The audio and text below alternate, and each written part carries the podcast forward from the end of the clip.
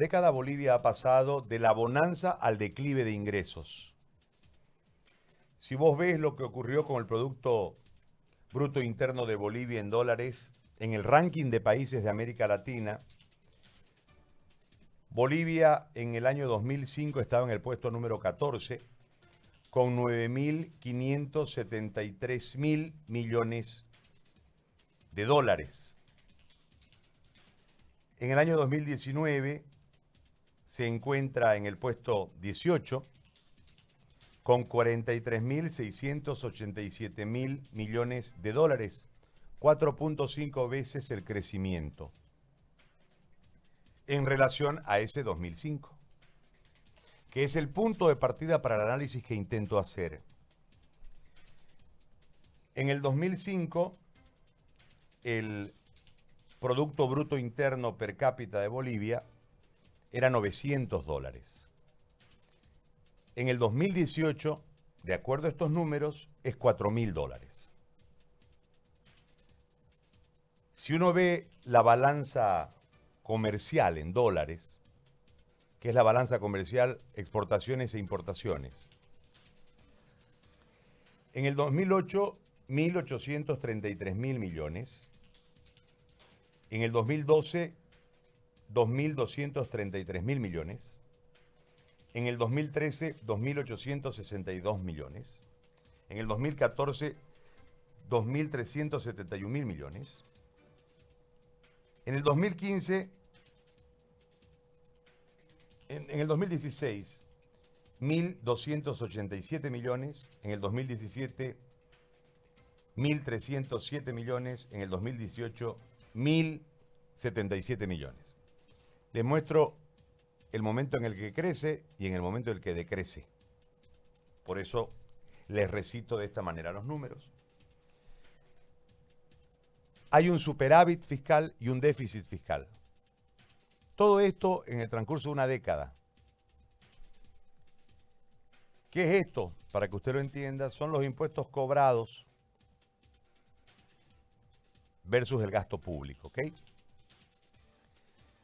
En 2008, el superávit marcó 562 mil, 562 millones, perdón.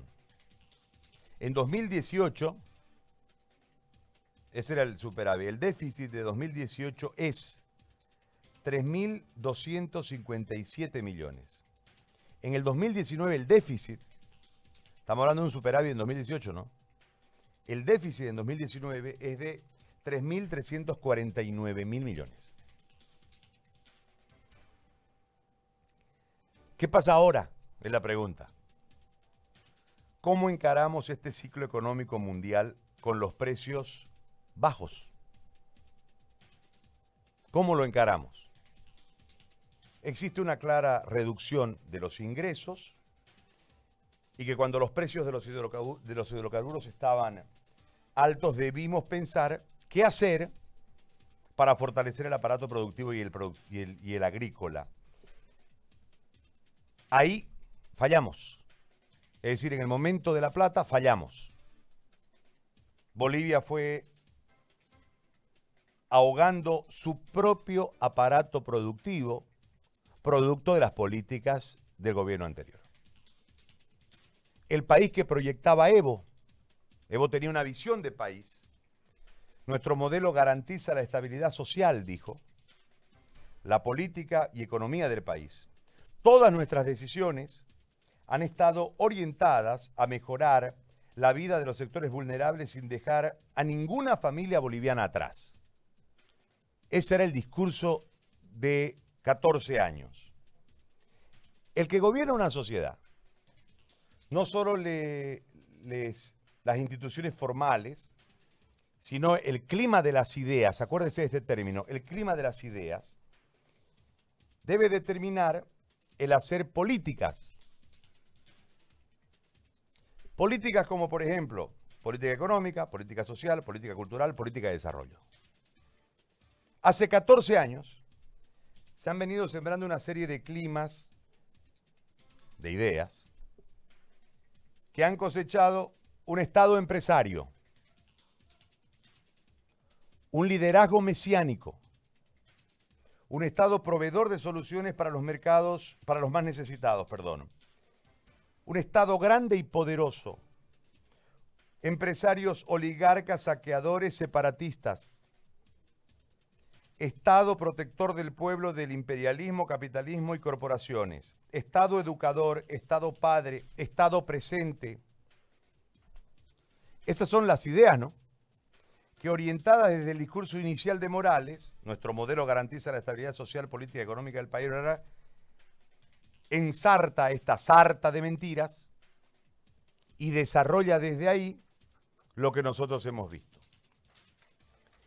El clima de ideas crea el concepto de corrección política o políticamente correcto. Todos estos conceptos nos llevan a identificar el problema central que es el fracaso del Estado. Hace 15 años que no podemos empatar las necesidades básicas de la población con las soluciones que se precisan. En promedio, y ajustado por inflación, todos los niveles de gestión estatal han tenido 2.5 veces más ingresos y sin embargo, no vemos 2.5 veces más educación, más salud, más infraestructura, más servicios. Con todo este antecedente que yo intenté sintetizar, llegamos a este escenario que lo vamos a denominar coronavirus. Estamos descubriendo, porque no hemos terminado de descubrir, una realidad que habíamos oído, pero que ahora al descubrirla nos está generando más alarmas de cuando solo oíamos. ¿Qué es oír? Cuando sale el padre Mateo y te dice la salud necesita el 10%. Entonces atendemos la salud y decimos, ah, la salud, la salud, la salud, pero en realidad solo oíamos. Hoy estamos descubriendo. Y cada que vamos descubriendo un retazo más, los niveles de alarma nos llevan al pánico. El 80% de la población está endeudada. La gente debe su luz, su agua, su cable, su internet, sus seguros, sus expensas, a las financieras o a los bancos y también le debe a prestamistas que sin papel alguno y bajo la presión prestan montos menores, que es una práctica lamentablemente muy común, principalmente en el mercado de los comerciantes. Dos, ¿qué le preocupa a la gente? Al principio era contagiarse del coronavirus, ¿no? Ahora se ha sumado a esta preocupación y creo yo en muchos casos, no en todos, superando a la preocupación de contagiarse, el tema de resolver la economía. ¿Cómo resuelvo mi economía? Ahora la gente, además del temor natural del contagio, tiene miedo a la yesquera. Esta cuarentena nos está mostrando solo la punta del iceberg, solo la punta del hielo lo que ha salido a la superficie.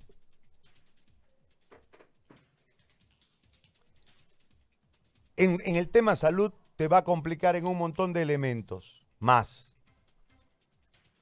Te puede detonar problemas de insuficiencia cardíaca por los niveles de estrés. Te puede derivar problemas mayores en relación al hambre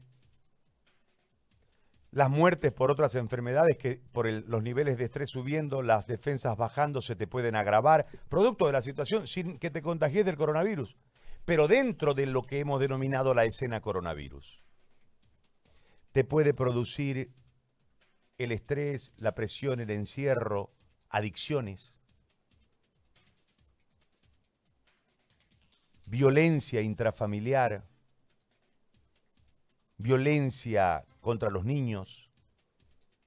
Y por último, en algún caso, que Dios quiera no tengamos que lamentar, estos niveles de desesperación te pueden llevar al suicidio.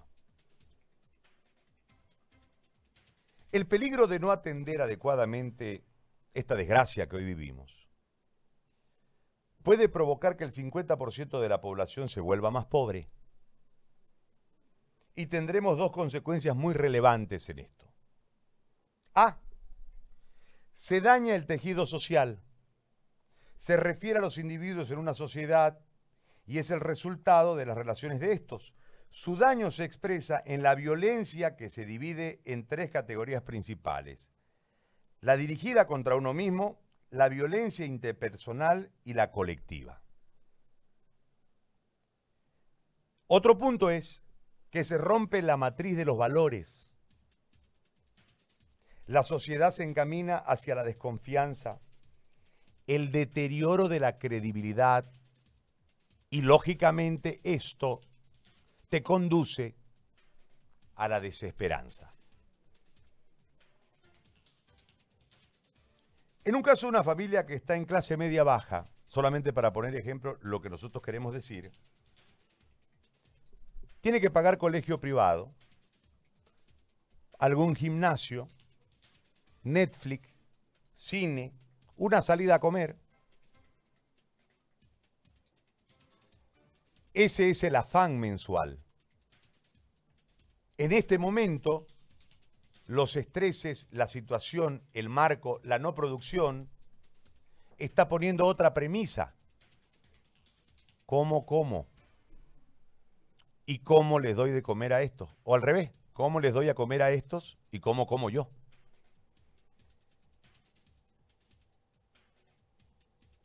Queda fuera de zona de protección laboral y baja a la pobreza, si lo analizás esta, esta, familia clase media baja, que esas son más o menos sus gastos, ¿no? Al quedarse sin empleo, al quedarse sin generación, sin protección laboral, ¿no? Sin la generación de recursos mensuales, quiero decir, puede bajar a la pobreza. Y ahí va a depender del Estado, va a presionar por los bonos, o desesperadamente va a buscar a un usurero o a un prestamista para poder pasar los momentos, que al fin de cuentas serán como cuando cavas un pozo, ¿no? ¿Qué hago para salir del pozo? Le dije una vez a un amigo muy sabio, deja de cavarme. Pero en la desesperación por salir del pozo económico uno cava. Algunas familias lo van a poder asimilar, otras no. Ahí está el peligro de generar este resentimiento que puede provocar el caos más grande de nuestra historia. Por eso nuestras preocupaciones. Pero ¿qué estamos haciendo? Hemos entrado a una situación muy peligrosa de artificialidad. Eso es lo que este gobierno de transición representa es artificial. En un momento de excepción, se crea un escenario, no goza del respaldo popular, porque no es elegido en las urnas, viene y cumple una ambición.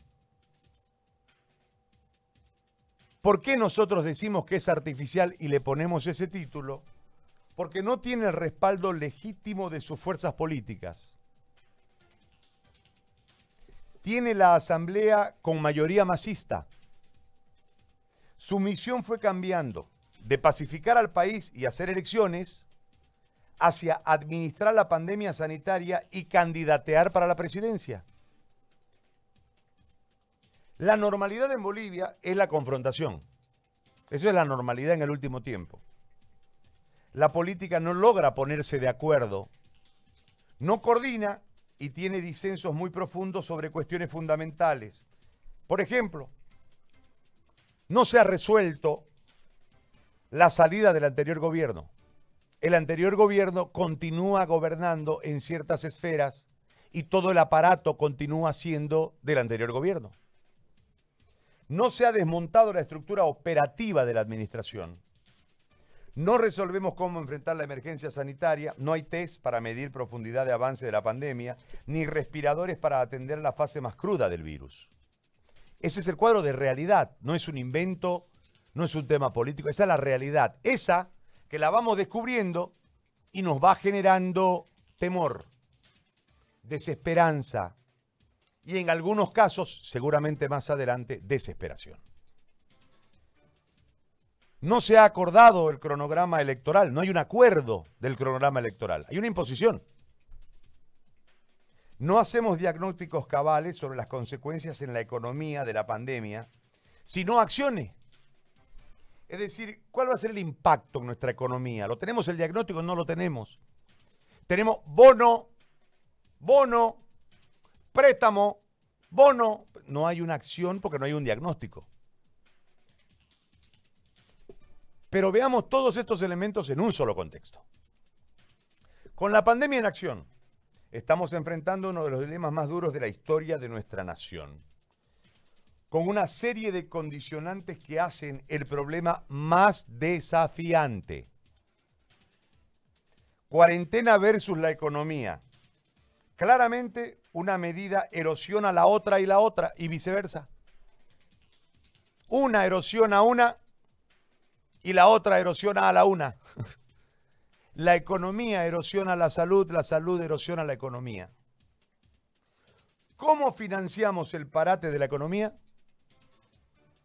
El Banco Central debe emitir y debe cuidar que esa acción no nos lleve a la inflación. La acción del gobierno actual se ve presionado por tenazas que se sienten muy fuerte, como la presión del MAS en la Asamblea, la convocatoria de elecciones en 90 días y la sombra de Morales. La oposición política en tensa calma, pero puntualizando los desvíos de la gestión del gobierno. Los socios políticos empiezan un proceso de desgaste a través de actos de corrupción. Hay actos de corrupción evidentes. Opinión pública pendiente y una población con poca paciencia porque ya se agotó la paciencia. El sector sanitario en crisis de operación y con pérdida de confianza a la administración de la Presidente Áñez. La candidatura de Áñez hace más complejo el escenario de gestión. Muy poca experiencia en la administración pública y se agudiza en tiempo de emergencia sanitaria. Las medidas tomadas por la gestión de Áñez son buenas, pero no suficientes. Y están empezando a ser cada vez más audaces por sus implicancias en la competencia política. Cada vez se atreve más. Por eso lo vulnera a los alcaldes. Cada vez es más audaz la presidenta. Va más allá.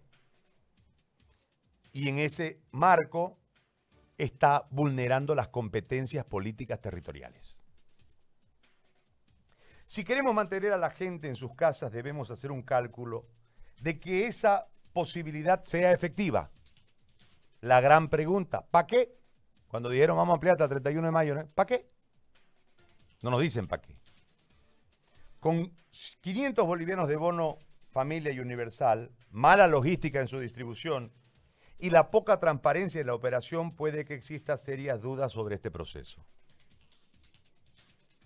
Han dispuesto 1.500 millones de bolivianos para ser distribuidos en las empresas pymes a través de préstamos bancarios. Todo iba bien hasta que salieron los requisitos que impone la ASFI para la entrega de estos fondos, porque hay un amplio porcentaje de pymes que no tienen los requisitos.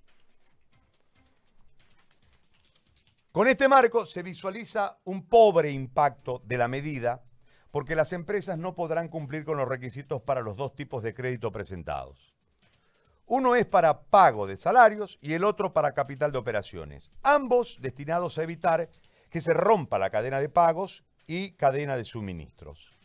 La logística estará difícil porque se calcula que existen 750 mil pymes que son los que tienen el 80% del empleo que deben eh, pedir y hacer trámites en los bancos que no tienen músculo operativo para gestionar con urgencia la distribución de los fondos y así evitar los despidos y cierres de pymes que ya se están empezando a dar.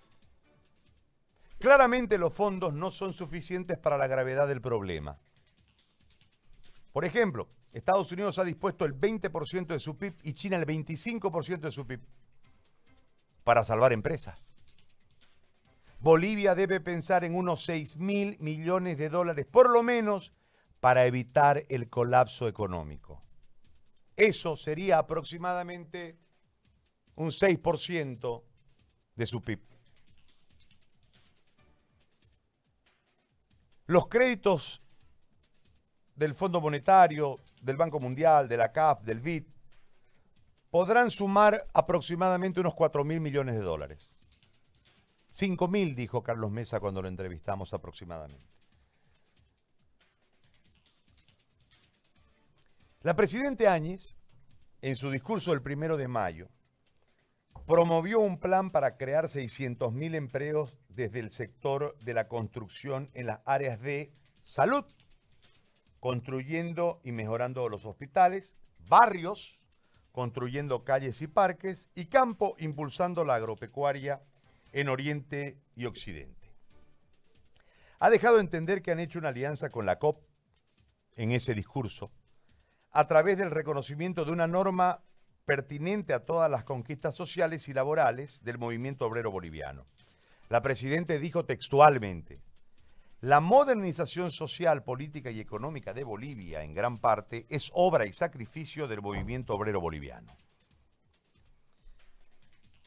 Una medida audaz de largo plazo empieza a marcar la delirante dirección a la que nos llevará esta gestión.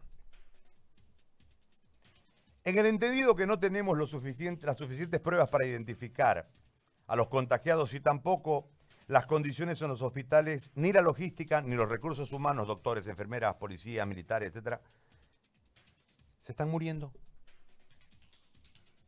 De ahí se ve muy difícil llegar a una luz al final del túnel. Pensamos que esta pandemia asociada a los resultados del régimen anterior podría proponer el fin del ciclo populista y el agotamiento del modelo. Lo que estamos presenciando es todo lo contrario. Nosotros pensamos que el populismo y demás podían empezar a encontrar el final de su vida inútil para el país, pero parece todo lo contrario. En momentos donde precisamos medidas de que descontraigan la presión sobre las pymes, en términos de sacar las mochilas pesadas que el Estado le carga a las empresas. Por ejemplo, la mochila de la ley laboral. Se ha hecho imposible contratar más gente en las empresas porque los cargos y luego los juicios laborales convierten a la autoridad laboral del país en el cementerio de las pymes, donde se debe ver un clima de ideas hacia la flexibilización de las normas laborales, la Presidente ha generado un acuerdo donde se puede notar que van a existir más restricciones para las empresas y más beneficios para los trabajadores. La mochila de las normativas. Las normativas de una serie de órganos estatales como por ejemplo la autoridad de empresas hacen que sea más pesado y más caro operar empresas. Su impacto es cero en la productividad y no agregan valor alguno a la cadena de productos o servicios. La mochila impositiva. Bolivia tiene el segundo lugar de los países que tienen la mayor presión impositiva y de contribuciones sobre las utilidades netas con el 84%. El país que está primero es Argentina con el 106%. Un delirio veamos que la dirección de la administración de la Presidente Áñez está apuntando hacia el lado contrario. Puesto para quedar bien con la Central Obrera Boliviana, no se ve la palabra flexibilización en el horizonte y sobre todo no se ven articulaciones con el sector privado, que es el que financia toda esta fiesta populista. En el entorno de la incertidumbre, nosotros nos vamos a proponer intentar generar un desafío desde nuestra humilde opinión que tenemos el privilegio de publicarla a través de este medio de comunicación. Primer punto, dimensionar bien la emergencia sanitaria, atender bien a la primera línea de contención dando recursos materiales y económicos al personal médico, a los militares y a los policías. Dos, salvar las empresas y personas autónomas, aliviando la cadena de pagos. Tres, elecciones cuando sean verdaderamente posibles. Cuatro, cambio radical del rumbo en las políticas fiscales y financieras. Cinco, reestructuración del Estado enorme. Cuesta, cuenta con más o menos 500 mil empleados y más de 3 mil millones de dólares gasto promedio por año, porque han existido años en que el gasto ha llegado a 8 mil millones de dólares. Seis, crecimiento de la deuda pública, tema afectado ahora por la pandemia. Siete, mega corrupción. Ocho, bajar la presión fiscal para las empresas. Nueve, pésima eficiencia del gasto público. 10. Reservas internacionales en baja. 11. Tipo de cambio. 12. Empresas públicas. 13. Inestable entorno internacional. 14. Baja de rentas para baja de precios del petróleo. Y número 15. La baja de remesas. Si usted, presidente, atendiera, hiciera foco en estos puntos y los atendiera con rapidez, empezaríamos a vislumbrar gestión. Seguramente su equipo de asesores, que entendemos está seleccionado de entre los mejores cerebros del país, la pueden ayudar, presidente, a que usted genere una gestión. El grave problema que tenemos hoy, que lamentablemente por el momento que le tocó vivir juntamente con nosotros los bolivianos, no está en juego solamente la economía, está en juego la salud. Y al estar en juego en la salud, la salud el segundo paso es el riesgo de vida. Yo me puedo morir, al igual que usted, presidente.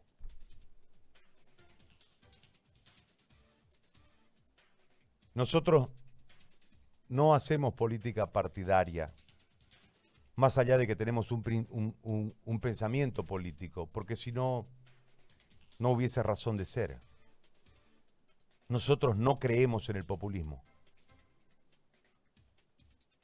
Porque hay sobradas evidencias de que es un fracaso. Creemos en la iniciativa privada, creemos en la libre iniciativa, en el libre mercado, creemos en eso.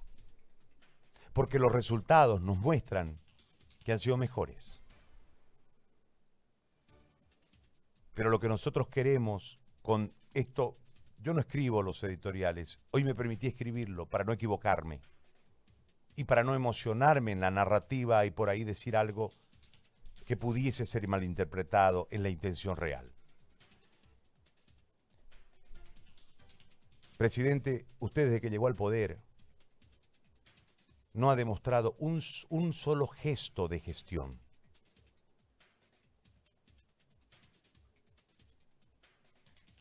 Ha generado un momento de manejo político para lograr la pacificación, ha generado en otro momento una controversia con su candidatura y después ha generado un nuevo tribunal y bajo ese tribunal el marco de un cronograma eleccionario que no se llevó a cabo. Viene la pandemia y se requiere gestión y lo único que nosotros hemos escuchado hasta hoy son discursos que marcan en relación a lo grave que es la pandemia, un patear el tacho para adelante en el tema de los test y en el tema de las camas. Ya llegan, ya vendrán, ya llegarán, ya vendrán, ya vienen, ya llegan. Nosotros somos conscientes que si al gobernante le va bien, al país le va bien. Nosotros tuvimos una bonanza económica terrible, nunca antes vista en la historia. La incapacidad de la gestión nos llevó al momento que hoy tenemos. Dejamos pasar a la plata. Se fue en corrupción, se fue en museos, se fue en aviones, no importa. Yo solamente le pido que usted en este momento mire a su entorno y vea si no está sucediendo lo mismo con algunos ministros que abusan de su poder para usufructuar de mala manera de los bienes del Estado boliviano. Esas muestras deberían generarle alergia, porque eso fue lo que se criticó 14 años. Yo me permito hacer esto porque tengo el privilegio de que mi opinión se publica en un medio. No porque sea la más acertada, ni porque sea el dueño de la verdad, ni nada, pero en absoluta humildad. Porque al fin de cuentas soy solo un número de carnet en este universo de bolivianos.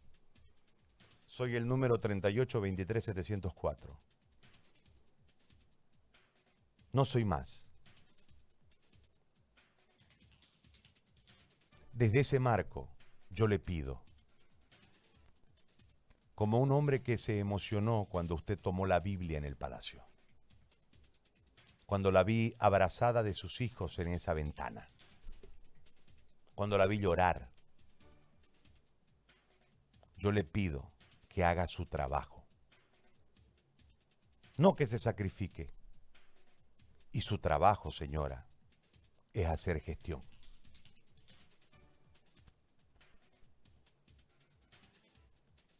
yo le pido que haga gestión. 11 con 5. Compartiendo el desayuno.